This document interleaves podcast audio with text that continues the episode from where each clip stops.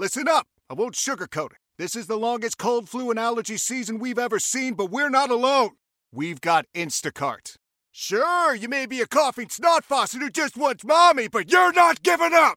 Not when cold medicine, fragrant herbal teas, and honey shaped like bears can be delivered through Instacart in as fast as 30 minutes! Now let's go win the sick playoffs! Daddy, I just want my soup. Oh, sorry, Sport. App says it'll be here in, in a few minutes. Hm, Instacart for the win. This is a partially examined life episode preview. You can purchase the full episode individually or support the podcast to get all of our episodes. Review your options at partiallyexaminedlife.com slash support.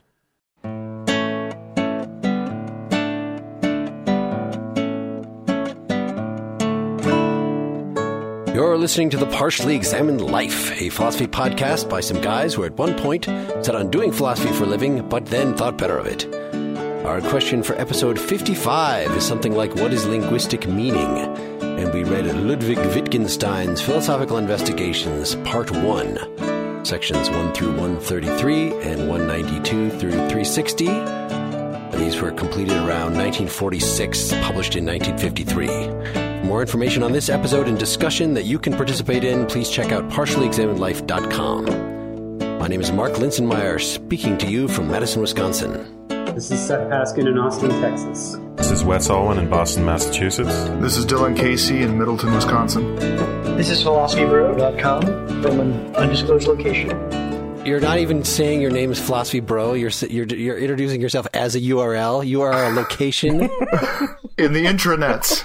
Can I not plug the site on the podcast? Is that? Yeah, you can plug all you want. In fact, I think every time before you speak, you should say, "Hi, this is philosophybro.com," and then then, then, then talk. My, my uncle Kim Dotcom ran into a bit of legal trouble, so we're trying to not advertise being the dot coms. So yes, Mr. Bro, Just bro is fine. we had run over across your website at some point.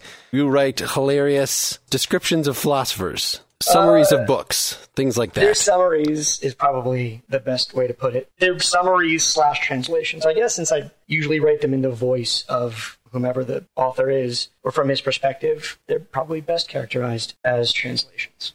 But yeah, All right. And you're actually some kind of academic professional and you do not want to reveal your secret internet identity. right. Or rather, the internet identity is the real identity and the real one is the secret one. Which is it? You know, it depends on the day, I guess. Some days I wake up and I'm like, today is a philosophy bro kind of day. And then other days I wake up and I'm like, no, it's the other one, whoever he is. So this activity isn't part of your tenure packet? I can't say that it is, no. Could you imagine if it came down to that? Like, well, it's close, but if only he'd written more summaries online. Little known fact, that's what pushed Edmund Gettier right over the edge. So, having internet anonymity means you can swear a lot. And is that the chief? What is the chief benefit of this as opposed to just coming clean? Yeah, I think that's it. But I think the real benefit is that it sort of preserves my. It doesn't let my worldview cloud the summaries, right? Like I've got some very strong opinions about controversial questions, and I don't care at all about other questions. But I want this site's material to stand on its own. I've written about Nietzsche and Thomas Aquinas and David Hume on miracles, and with respect to religion in particular, I'm worried that if my particular views on religion were well known, it would cloud those summaries, all of which have been really well received. So this allows me to like let my work stand on its own without having to defend my background floating in there. So in the future, when your works are collected in a large volume, we can look forward to you being deconstructed based upon your found biography. Yeah, I would be thrilled to see a deconstruction that takes into account my normal writing and this writing. That would be fascinating. And I think, I hope that, like the Irish, I can't be psychoanalyzed, but that's probably not true.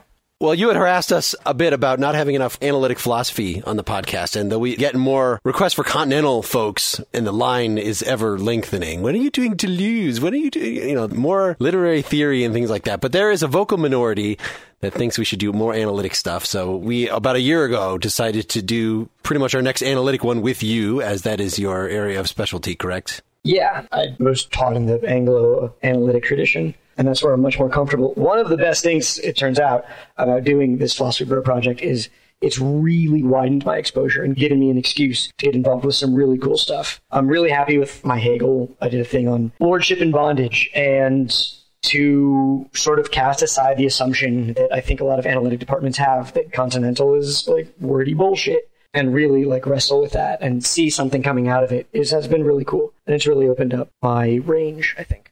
Excellent. Yeah, actually, uh, that's one of the reasons I think that we do so many continental things ourselves is because I don't know about the rest of you guys, but that's even though I did stuff in that area, certainly a lot of the contemporary folks are new and adventurous to me as well. Yeah, it's unfamiliar to a lot of people. And I think there's an argument to be made that critical theory in particular, but a lot of more recent continentalists sort of abandoned the ordinary reader. And you need a much deeper background in the literature than you need in analytic. With analytic, you need to be able to think in particular ways and you need to really be ready to spend a lot of time with the text. But in continental, there's much more background I think you need to be able to have. You can't just jump into Zizek and expect to pick up Hegel through that text. That's a true statement. Just for the newbie listener who is confused at this point, so there's been a division, at least in the 20th century, between pretty much English and American, which is the analytic tradition, which is all we're going to write very clearly and maybe include logical symbols and sound like we're doing math, as opposed to the continental tradition, which is the continent, because of course Europe is the only continent that there is. so mostly French and German guys who like to write in one sentence that takes up an entire page these guys have their roots in it's really Kant kind of could be considered either one, but definitely set the stylistic precedent for uh, the continental school, whereas analytic is more like uh, Bertrand Russell and following in this more in this closely in the steps of Locke and Hume and folks like that. Derek Parfit actually has a hilarious thing, hilarious to philosophers, in the introduction of his most recent On What Matters, where he says something like Kant is the reason it's okay to be a bad writer as a philosopher, because now you can't say you have to write clearly if you're going to be a great philosopher. You can point to Kant because he was a bad writer. Okay. What you're going to forgive historically, you know, the fact that Nietzsche is fun to read, even though he was sort of very sloppy scribbling on notebooks, and the one philosophical investigations, like it can still be a brilliant book, but it's still not a model for what you in the present day should do. Yeah, no, I think that's right. Do not try to write like this. When I was a undergrad in my class on Nietzsche, I wrote my last paper aphoristically. the first thing that my professor commented on was that Nietzsche gets to write aphoristically. I remember being told something similar about starting sentences with conjunctions. Like Emily Dickinson, she gets to start sentences with conjunctions, and Bertrand Russell can have silly footnotes. But for now, focus up. Right. And it's not about having low self esteem as a modern person. You would like even your geniuses of today to write in accessible way, to maximize the utility of what they have to say and avoid a lot of needless squabbling. But at the same time, you could imagine that for every Nietzsche or Wittgenstein or whoever, sloppy or quick or poor writers of the past, there are many, many, many other less talented people who wrote in the same way that you will never hear about now. Yeah. Well, but there's also a kind of cultishness that arises around people who write very idiosyncratically. And even if, as you pointed out, some of them might be fun to read, there are plenty of cases where people kind of wallow in the difficulty of this other person's writing as a kind of virtue. That it's a sign of their brilliance that they write this terribly. and that's something I find extremely irritating. Well, you know what else people do is that they trumpet their own ignorance and unwillingness to try to interpret something as indicative of the opacity of the writing of the other person. So, just where claiming that a lack of clarity is a virtue is bad, mm-hmm. so is proudly proclaiming that you're too stupid or lazy to understand something, uh, yes. which is the, the opposite side of that coin, which is what I see a lot. Well, you guys really have been doing a lot of continental, huh? No, I just say this because I find it's a rhetorical device that there's a kind of a smug academic attitude where they'll say like, I couldn't understand it. It just, it's meaningless. I'm like, okay, well, how much of an effort did you make? How charitable is that? Because I would certainly take the same effort to try to understand what somebody's saying, regardless of what style they were writing in. And by the same token, I could say, pull any article on the philosophy of mind out of the Journal of the APA for the last 10 years that was so painstakingly clear that it had nothing to say and make an opposite claim that clarity is no virtue if you say nothing of meaning. Better a big failure in my book than a small success, I guess. Certainly, Wittgenstein went for the former and not the latter. That is true. Well, let's uh, get going on. Who wants to give the uh, one minute summary of the book? What the hell is going on here? yeah, I can try this. I guess this is my specialty, probably. So this text has like rebuffed me like a dozen times trying to summarize it. But I think, in short, what Wittgenstein is doing in the first part that we read is he's building ever more complex pictures of language and dismissing them. He starts with like, oh, words attached to things, but that like think of all the kinds of things there are. Okay, so words attached to things in different ways, but think of all the different ways that they could attach. So that's not clear enough. And he just dismisses bigger and bigger pictures of language until he gets to the point where he says, and so there is no like single essence of language, single view that encompasses all of language. It's not that simple. And then in the second section, so the private language argument, it's weird because I don't think private language was a big topic until he brought it up. I don't think it was a thing, but he's saying something like language is a public cultural thing that develops among people who agree to play a game a particular way. And you can't make up your own language. That's not how it works. Words get meaning among cultures of speakers and not because some individual decides this word is going to mean this thing and that's it for me. The concern with private language, it's not like people were arguing for right. there being private languages. It seems like a pretty silly thing to even think about, but he thought that it follows from this traditional account of meaning which is something that he himself had ascribed to in his earlier book, the Tractatus, or at least something like that, which founds meaning on ostension, right? Which is pointing out something and saying a word. That's that thing. Right. Oh, okay. Well, once you point to enough things, then you've got a language. And so it would seem then that there are personal experiences that we have that can't you then point to that? So if you get hurt and you feel a pain, can't you kind of to yourself point to that pain and say pain? And in fact, what you mean by pain, since it refers to that private thing of yours, maybe that's different than what I mean by pain and what somebody else means by pain. Because if language is built on ostension, ultimately, then you run into these problems about knowing what other people are talking about. At least in outline, I don't know that I have a problem with there being that problem. That that's part of the despair of art. Yeah, is that we can never, we're all separated. We're all cold and alone and separated from each other by this existential void. Why wouldn't we think that some of our experience and the things that we talk about should reflect that? Well, but is that what Wittgenstein is? He's not claiming that there aren't subjective experience. He's claiming there's no such thing as subjective language. Correct. I think that's an important distinction that you can have your own pain, but articulating it in terms of language. He seems to talk at some points as if the idea of having one's own pain is nonsensical. He doesn't seem to go as far as saying that there's no such thing as private sensation. He'd make the distinction between private language as a game that has rules, and all he means by game is that there are rules that are being followed. So there are expectations involved. Is unique a better word than private? With respect to sensation.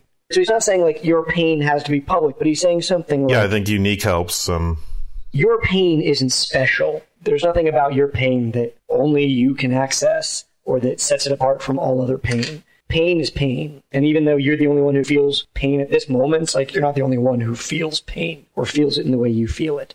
Would he really deny that the sensation itself is unique and that there's a distinction between communicating what that sensation is to others as opposed to, let's just take something like seeing. It seems like he wouldn't deny that the photons that reflect off the wall and enter my eye are somehow unique to me in the sense of being a particular event. Right. What makes them articulable in language is the way that that then gets extrapolated. And he would deny that I would have a unique private language to describe those sensations. But he seems also to be saying that sensations can't be thought of as unique individuals that can be named. Have we explained really what his argument against private language is? No, and it would be good to maybe present it in the context of, unless you just think it is isolatable, I saw a progression. Should here. we start from the beginning? Yeah, because we'll get to language games then. Should we back up and then come back Yes. to private language? I don't think we can do that without Seth telling us to. Can we please get back to the text? I think we should slow down. Back to the beginning. There's a few basic ideas we need to get on the table before we can jump to that. How's that go? I think that that's better? right. Thank you. So, when a mom and a dad love each other very much, how far back are we going? Yes, let's start there. Okay. Before we start, do you want me to preserve your anonymity to take your entire vocal track and put it through one of those like uh, witness protection Witness phone protection. adapter so you kind of sound like this? You have to make him sound like Daffy Duck. That would be terrible. That would be hilarious. I, think. I mean, I probably not. I can't imagine the complaints you'd get as a result of that. I actually had the experience not long ago, maybe three months ago. Someone who doesn't know that I write Philosophy Bro recommended Philosophy Bro to me, and that was like a big moment. Yes, that felt great. I was like, oh, is he funny? I don't know. Nice. It's like somebody telling Peter Parker how great Spider Man is. Right, exactly. Mm. Well, I think you would have to then write your own blog, Encounter to Philosophy Bro. Right. Who is this asshole who thinks he knows about philosophy and just run up the uh, the drama between us? No, I think what you should, is you'd have to constantly be taking yourself to task for not being serious.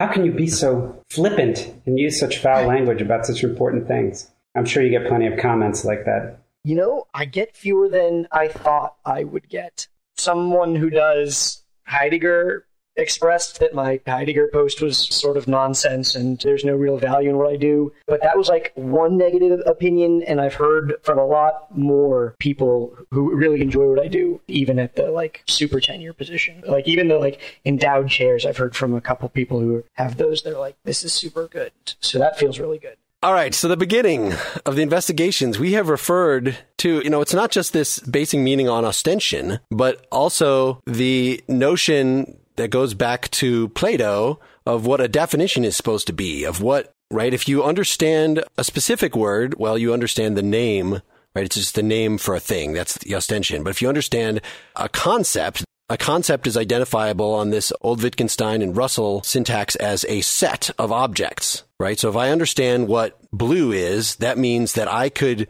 not that I can name all the blue objects right now, but I could identify for any given thing whether it's going to fall into that category or not. So the way that that was interpreted historically is that you need for any given concept a set of necessary and sufficient conditions to understand it, right? Mm-hmm. All the things that meet these conditions will fall into the category. And uh, if it doesn't have these other conditions, it definitely won't fall into the category. And if you've specified that, that's the definition. And so we have Plato having Socrates say, Hey, stop just naming examples of justice or whatever. I want you to give me the meat of the matter. Give me the actual definition. And this was made very explicit in terms of necessary and sufficient conditions in Aristotle. Is that right? That he actually used that terminology or am I imposing that? Necessary and sufficient? Yes. That sounds right. But I can't say for sure. That is at least the made up thing that I will assume that from my long ago memory. This is an account of meaning, though, right? That's common to Plato and Russell and early Wittgenstein. Yes. Although early Wittgenstein is a little more radical about it. And that's the idea that ultimately meaning comes from naming, from reference. Mm-hmm. So to kind of summarize the early Wittgenstein, the Tractatus, you could take any proposition and ultimately decompose it into these ultimate atomic propositions where you have basically just proper names. So they're predicating something. So you will have a basic name standing for an individual or referring to an individual, and then a concept term or a general term which refers to a universal. And that's the account of meaning which Wittgenstein is now going to reject here. And then ultimately with the Tractatus, with the picture theory, you get this sort of, it's not like a proposition as a whole refers to a fact or a state of affairs in the world, but it does have a reference like relationship. And that's this picturing relationship where it's this isomorphism or structural similarity between the proposition and the relations between its elements, the names. So that structure is similar to the relationship between what's named. And that's how you get a theory of meaning for propositions as a whole. Yeah, folks who found that confusing should just go back and listen to our two Tractatus episodes that we did long ago. However, maybe there is something in our interpretation there or a relevant summarial fact that you want to throw in, bro, or Dylan, who is not with us. It's really interesting that Wittgenstein is coming from as radical a reference view as you can get. And there are points in the text where he like so sometimes he refers to it like, oh yeah, my earlier work, the Tractatus, that was stupid. But other times he refers to himself in the third person, like, that asshole who wrote the Tractatus, that guy had no idea what he was talking about. well, and usually he, when he's objecting of you, he just says something and he puts it in quotes. Right. But isn't a language just a picture of the facts? And then he goes out of quotes. No, you asshole.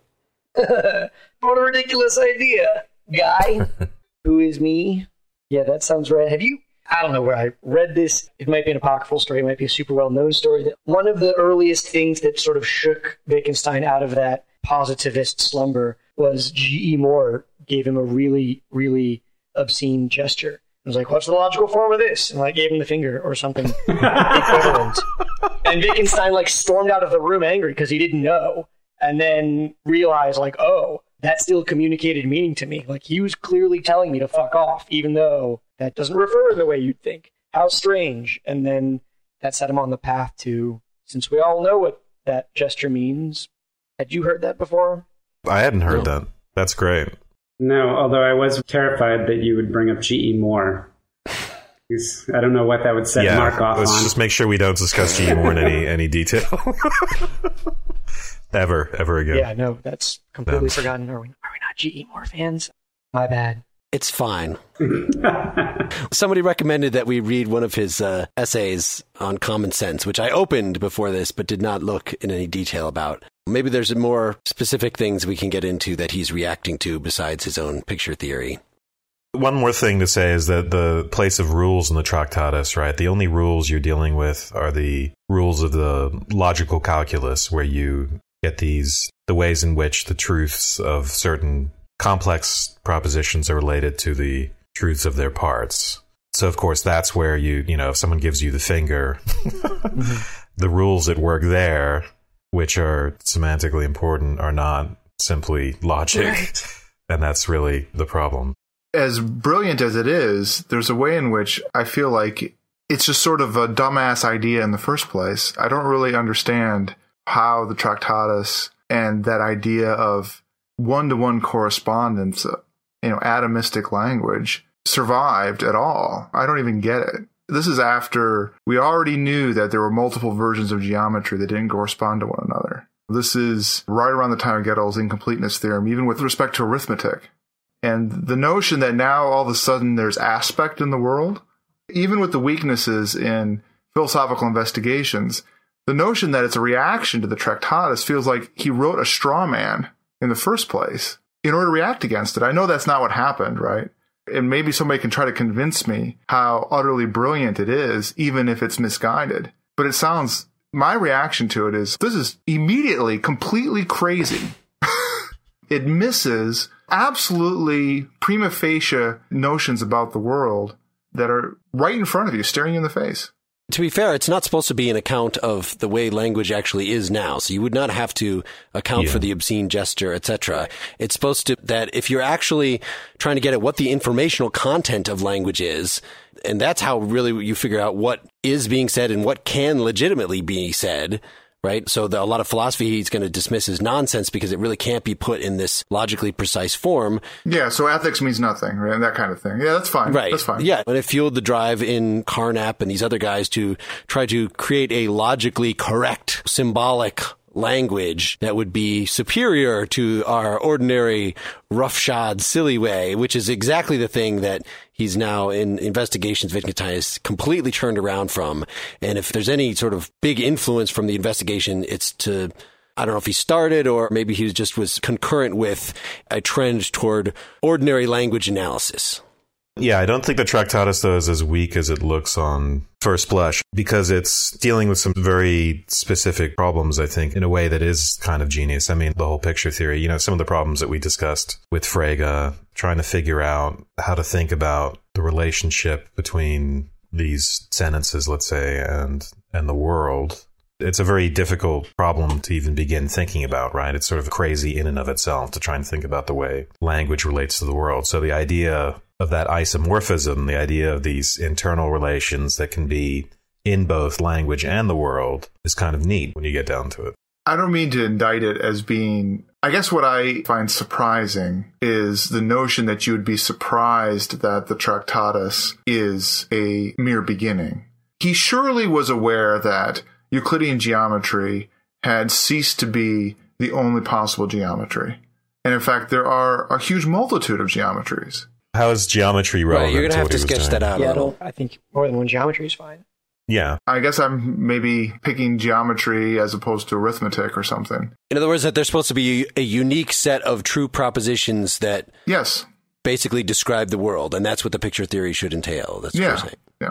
I'm not an expert on the Tractatus or anything like that, and I haven't spent hours sweating over that book. My reaction is more to this presentation that Wittgenstein was utterly convinced of the Tractatus, and then he made a turn and has now the philosophical investigations in which it dawned on him that there was aspect in the world. And while granting the utility and the, in fact, the difficulty of doing the exercise in the Tractatus, it seems to me that it would be a plain beginning. Now, this might be a partly historical issue that, you know, we're in the grip of logical positivism and so forth and so on. And I find logical positivism prima facie just crazy that you would say that that is the beginning and the end. I find nothing about it convincing. And that might be part of my problem. so. I think that's probably the right way to look at it. I think that the Tractatus is like probably the best and a really remarkable expression of a view that we now know is so wrong. Ever since Quine turned the verifiability criterion back on itself, they're like, how do you know that only things you can verify are true? Can you verify that? And everyone's like, oh, right, okay, internally incoherent, got it. But when logical positivism was big, Wittgenstein was the best at it. And that's probably why that work is so revered. I don't think anyone takes the Tractatus as seriously now as like probably true. It's more like, look at how well developed this view was before we realized it was wrong. This was really good. They worked really hard to make this work, but couldn't. Dylan, I would say this too. I mean, my kind of aesthetic experience with Wittgenstein is love and hate. He's a tremendously frustrating person to read in both his early and his later forms. And one thing I can say is I do remember that I think all of us, when we did the discussion of the Tractatus, got quite a bit out of the text, even if ultimately it's not this the answer to whatever question was being posed. It was tremendously thoughtful and sort of thought provoking. If it hadn't been, if we'd spent all that time on it and it just was nonsensical or whatever, then I would have been really frustrated. And there are times with Wittgenstein that I feel that way. And just like either this guy's saying something immensely profound or he's the most naive idiot who ever got, you know, treated with such praise and honor. That's kind of the tension I feel in what he's saying. And I feel partially because he's been canonized that there must be something more when I hit that point where I'm like, really? Is this like you're just stumbling upon what every child knows? There must be something more to it. And I have a tendency to give him more leeway than I think I would other people. But there's always that tension present. It's what Socrates took himself to be doing too, sort of unlearning all of his mistakes. Well, one of the things that is refreshing about Wittgenstein is the way in which he's engaging in those childlike questions and trying to sort it out from the beginning. And I really do like that. He very rarely refers to anybody else, which I like about it. And yet the book starts off with a nice, juicy quote from Augustine. That's true. By the way, I was talking about this podcast, what we were going to do with my girlfriend who has no formal philosophical training. And when I asked her to describe how she learned the like words for things and how she learned, she literally almost like word for word gave Augustine's account. I'll read it since you're referring to it. Okay. I'm not going to read. I'll re- just read Yeah, the please Latin. read it just in And Latin. The listeners will. No. I assume that the listener can translate for himself. That's When they, my elders, named some object and accordingly moved toward something, I saw this and I grasped that the thing was called by the sound they uttered when they meant to point it out. Their intention was shown by their bodily movements, as it were the natural language of all peoples, the expression of the face, the play of the eyes, the movement of other parts of the body, and the tone of voice, which expresses our state of mind in seeking, having, rejecting, or avoiding something. Thus, as I heard words repeatedly used in their proper places in various sentences, I gradually learnt to understand what objects they signified, and after I had trained my mouth to form these signs, I used them to express my own desires. So what could be wrong with that? Maybe we could say what is the revision of that that Wittgenstein gives. I think what he says is something like if we want to say that like names attach to things, the variety of things that there is means that attach means something completely different for like verbs and numbers and apples. To say that the word red attaches itself to a color is something completely different from saying the word apple attaches itself to that thing. So we have to rethink what kinds of words there are and what those words do. We can't just say like, yep, they hook right in even if you kept all the words that Augustine says, it's not that, you know, kind of Adam out in the world naming the things of the world and every child is a child of Adam. Rather, the thing that the child is learning are the rules for that correspondence and not the names. Rules in the sense of the ways in which the words can be used, Sure. right? So if you, if I taught someone what a slab was and the if I could do that in the ostensive way or say, here it is. And the idea there is that the meaning of the word is just this, whether it's an image or something like an image of a slab that I bring up before my mind, that wouldn't really tell me everything I knew about how to use that word. So you can look at the first language game he creates, which is simple. Shall I read it? This is from section 2. Let us imagine a language for which the description given by Augustine is right. The language is meant to serve for communication between a builder A and an assistant B. A is building with building stones. There are blocks, pillars, slabs, and beams. B has to pass the stones, and that in the order in which A needs them. For this purpose, they use a language consisting of the words block, pillar, slab, beam. A calls them out. B brings the stone which he has learnt to bring at such and such a call. Conceive this as a complete primitive language. This is a sneaky example that he gives because, on the one hand, he acts like the description given by Augustine is right. But the description given by Augustine won't be right for this because what's going on is essentially commands. Mm-hmm. He calls them out and then someone brings him something. To set up an example where Augustine is right, the game would have to be I call out something and then you imagine that in your head or something like that. So it's interesting that he's setting this up as a game in which it's simple enough that Augustine might be right, but of course, Augustine isn't right. Thanks for listening to this episode preview.